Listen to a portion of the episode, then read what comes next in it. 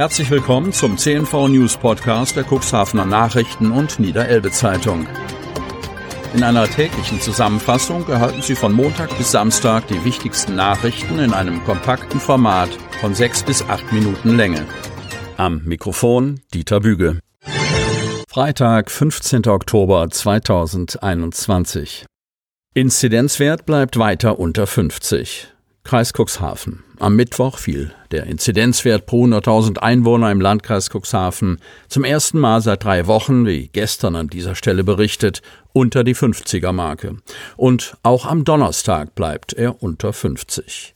Der Landkreis meldet zwar 17 neue Corona-Infektionen, steht aber wegen einer großen Anzahl von Genesenen bei einer Inzidenz von 47,3 vor Tag 48,3.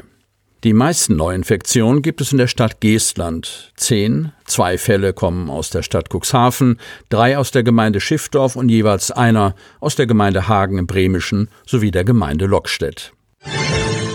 Ostseefischer bald ohne Perspektive. Cuxhaven. Die Nachricht vom Quasi-Fangverbot für Dorsch und Hering in der westlichen Ostsee hat bei der Kutterfischzentrale in Cuxhaven eingeschlagen wie eine Bombe. Betroffen seien zwar zunächst nur die Fischer in der Ostsee und nicht der Betrieb in Cuxhaven, sagt Geschäftsführer Kai Arne Schmidt, die Ostseefischer dafür aber in einer Weise, mit der er so nicht gerechnet habe.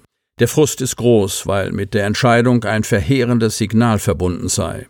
Die Politik opfert die bisherige Form der Fischerei auch dem Druck der Umweltverbände. Schmidt ist nicht nur der Chef der Kutterfischzentrale, sondern auch Geschäftsführer der Erzeugergemeinschaft der Nord- und Ostseefischer. Neben dem Hauptsitz in Cuxhaven betreibt die Firma auch einen Zweigbetrieb in Cuxhavens Partnerstadt Sassnitz. Negativ betroffen von der neuen Quotenregelung für das kommende Jahr sind vor allem die größeren Fischereifahrzeuge zwischen 20 bis 24 Meter. Mit ihnen wird in der Ostsee Schleppnetzfischerei auf den Brotfisch, Hering und Dorsch betrieben. Fünf Fahrzeuge dieser Größe fahren noch unter deutscher Flagge bei der Kutterfischzentrale. Dass diese kleine Flotte verantwortlich gemacht wird für den Einbruch der Fischbestände, kann Schmidt nicht nachvollziehen. Für den Verbreitungsstandort Cuxhaven habe die Entwicklung in der Ostsee keine direkten Auswirkungen, weil die Kutterfischerei in der Nordsee vor allem auf Seelachs weitergehe wie bisher, wenn auch mit den durch den Brexit verursachten Problemen. Das sehe bei Europas größtem Heringsverarbeiter Eurobaltic in Sassnitz anders aus. Dort bangen 122 Mitarbeiter um ihren Arbeitsplatz, das nach dem Nordseehering nun auch der Ostseehering zu versiegen droht. Der Deutsche Fischereiverband bewertet die Entwicklung wortwörtlich als eine Katastrophe. Die Besatzung macht auf dem Notschlepper den Unterschied. Cuxhaven. Die Nachricht hat die Firmenleitung der größten deutschen Schlepperreederei Fairplay getroffen wie ein Donnerschlag. Der Bund will die Verträge für die drei Notschlepper in Nord- und Ostsee kündigen, eigene Schiffe bauen und das Geschäft künftig in eigener Regie betreiben. Bei einem Besuch an Bord der Nordic bestätigte der parlamentarische Staatssekretär im Bundesverkehrsministerium Enak Ferlemann die Marschrichtung. Berechnungen hätten ergeben, dass der Bund die Aufgabe in Eigenregie kostengünstiger erledigen könne. Der Weg werde allerdings erst ab 2028 beschritten, wenn die geplanten drei Neubauten einsatzbereit seien.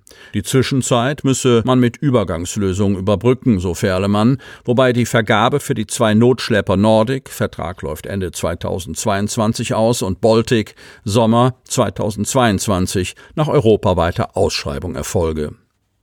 Die Geschäftsleitung von Fairplay, die die Nordic im Rahmen einer Arbeitsgemeinschaft Küstenschutz 2010 zusammen mit der Reederei Buxier als Neubau in Dienst gestellt hat und seitdem mit einem Team von Bergungsspezialisten betreibt, kritisiert das Ausschreibungsverfahren. Was die Konkurrenz Boluda Deutschland, die jüngst den Zuschlag für den Notschlepper in Sassnitz mit der Bremen Fighter erhalten hat, nicht leiste, sei eine eigene Ausbildung genau der Spezialisten, die im Falle einer Havarie gebraucht würden. Die Reederei lege großen Wert auf eine fundierte und umfangreiche seemännische Ausbildung, die die Grundlage für erfolgreiche Notschleppeinsätze unter extremen Bedingungen sei, machte der Geschäftsführer von Fairplay Towage, Holger Schwesig, an Bord der Nordic während des Crewwechsels in Cuxhaven deutlich. Neben der normalen Besatzung gehören dazu drei Bereitschaftsteams, die darauf trainiert sind, sich im Ernstfall vom Helikopter auf ein havariertes Schiff abseilen zu lassen, um eine Schleppverbindung herzustellen. Derzeit stelle die Reederei drei sogenannte Towage Assistance Teams mit je vier Mann, die in ihrer Freiwache jederzeit einsatzbereit seien, bei jedem Wetter auf freiwilliger Basis, betonte der nautische Inspektor der Reederei Bernd Albrecht gegenüber Ferlemann. Sein Kollege Schwesig bezweifelte, dass der Bund mit seinem künftigen Notschleppkonzept tatsächlich Kosten spare, wenn Personal, Ausbildung und ständige Qualifizierung der Teams berücksichtigt würden. Die Reederei mit ihren 750 Mitarbeitern bilde aus, um für die eigene Flotte mit 105 Schiffen in allen großen deutschen und niederländischen und polnischen Häfen geeignetes Personal zu rekrutieren. Schlepperfahren ist ein besonderes Handwerk, das hohes seemännisches Können voraussetzt, unterstrich André Hessling, Leiter der Inspektion bei Fairplay. Ganoven bestehlen Senioren zu Hause, Cuxhaven. Kriminelle, die sich als Wasserwerker ausgegeben hatten, haben am Mittwoch mehrere Senioren in ihren Wohnungen in Cuxhaven bestohlen. Nach Polizeiangaben ereigneten sich in den Mittagsstunden drei Vorfälle, die sich vom Tathergang allesamt ähnelten. Der oder die Täter gaben sich stets als Mitarbeiter der Wasserwerke aus und verschafften sich so Zugang zu den jeweiligen Wohnungen. Dort lenkten sie die Bewohner im Seniorenalter ab, damit eine zweite Person unbemerkt in die Wohnung gelangen konnte. Nachdem die Täter die Wohnung verlassen hatten, stellten die Geschädigten fest, dass ihre Geldbörse bzw. der Schmuck fehlte. Die Taten haben sich zwischen 12.30 Uhr und 13.45 Uhr in den Straßen Kurparkallee, Wagnerstraße und Mittelstraße ereignet. Zeugen oder weitere Geschädigte werden gebeten, sich bei der Polizei Cuxhaven zu melden. Zum Schluss folgt noch ein kurzer Werbebeitrag vom Unternehmen Freenet. You are my, you are my hero! Mega! Wahnsinn! Unfassbar! Äh, Dieter? Das findest du gut? Nee, nicht die Super Null. Das super Angebot hier ist doch mega! Das Xiaomi 11 Lite 5G New Edition ab nur einem Euro von Mobilcom Debitel. Mega smart mit gratis Handstaubsauger. Jetzt sichern auf freenetdigital.de.